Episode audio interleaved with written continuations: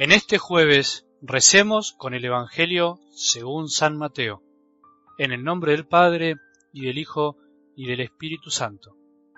Jesús habló diciendo, Estén prevenidos, porque ustedes no saben qué día vendrá su Señor.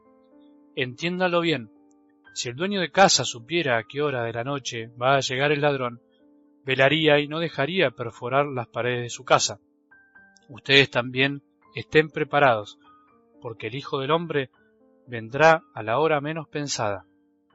¿Cuál es entonces el servidor fiel y previsor a quien el Señor ha puesto al frente de su personal para destruir el alimento en el momento oportuno? Feliz aquel servidor a quien su Señor al llegar encuentre ocupado en este trabajo. Les aseguro que lo hará administrador de todos sus bienes. Pero si es un mal servidor que piensa mi Señor tardará y se dedica a golpear a sus compañeros, a comer y a beber con los borrachos, su Señor llegará el día y la hora menos pensada, y lo castigará. Entonces él correrá la misma suerte que los hipócritas. Allí habrá llanto y rechinar de dientes. Palabra del Señor.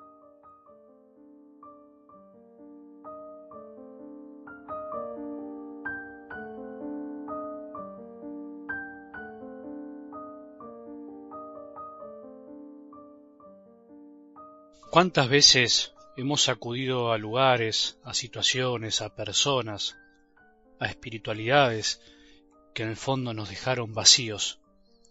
¿Cuántas veces fuimos y recurrimos a soluciones que parecían mágicas y rápidas y sin embargo nos dejaron con el corazón lleno de angustia? Por eso, una vez más queremos decirte, Señor, ¿a quién iremos?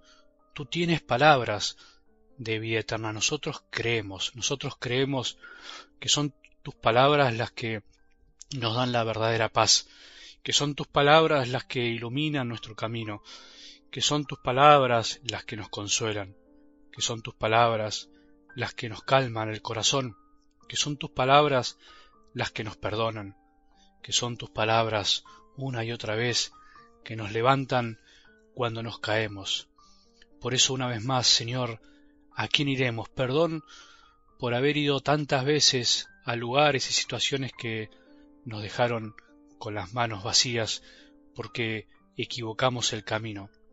El hambre y la sed de amor, el hambre y la sed de paz y de felicidad nos hacen tomar muchas veces decisiones equivocadas. Por eso solo con tu palabra podemos aprender a discernir qué es lo que tenemos que hacer, cómo tenemos que obrar en cada instante. Por eso tu palabra es la que ayuda a conformar nuestra voluntad a la tuya.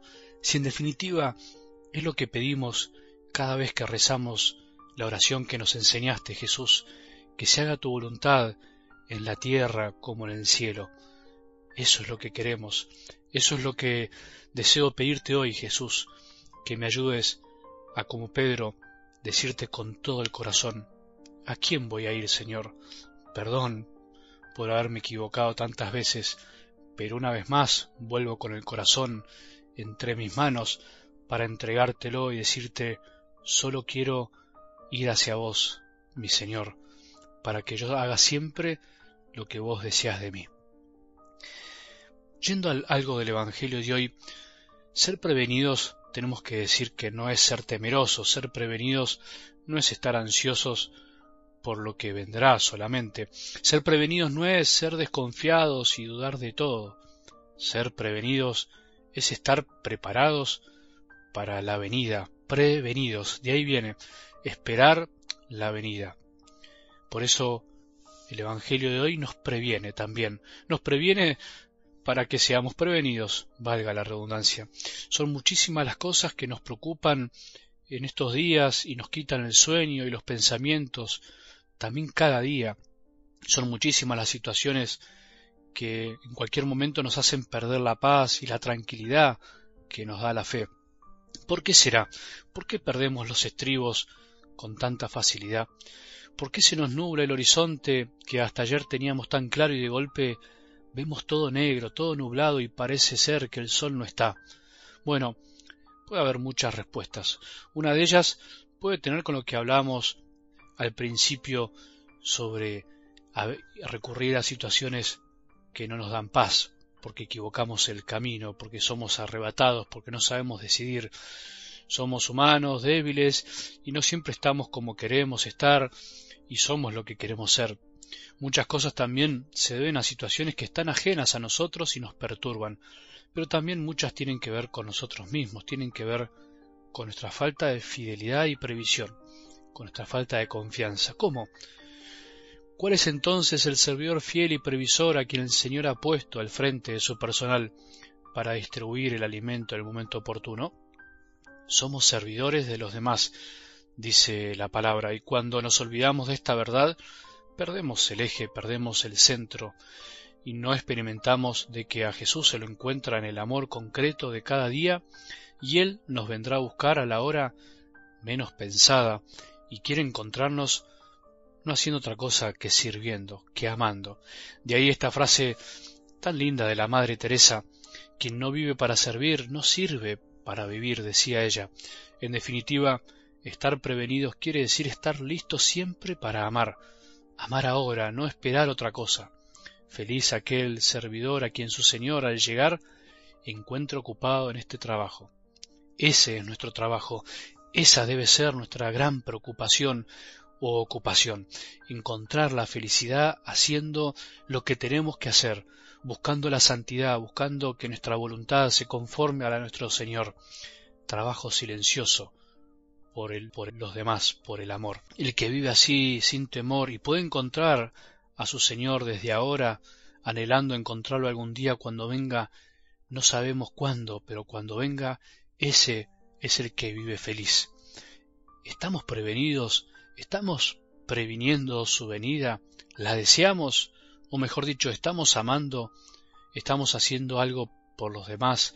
¿Estamos viviendo para servir y para que los otros también encuentren motivo para servir a otros, o sea, una cadena de amor y de servicio?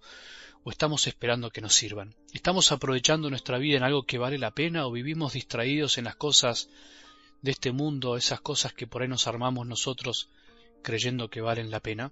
Seamos previsores, trabajemos por los demás, que Jesús nos encuentre trabajando, haciendo algo y no esperando que las cosas caigan del cielo. Dios no hace asistencialismo, sino que nos da la fuerza y el amor para que hagamos lo que nosotros tenemos que hacer.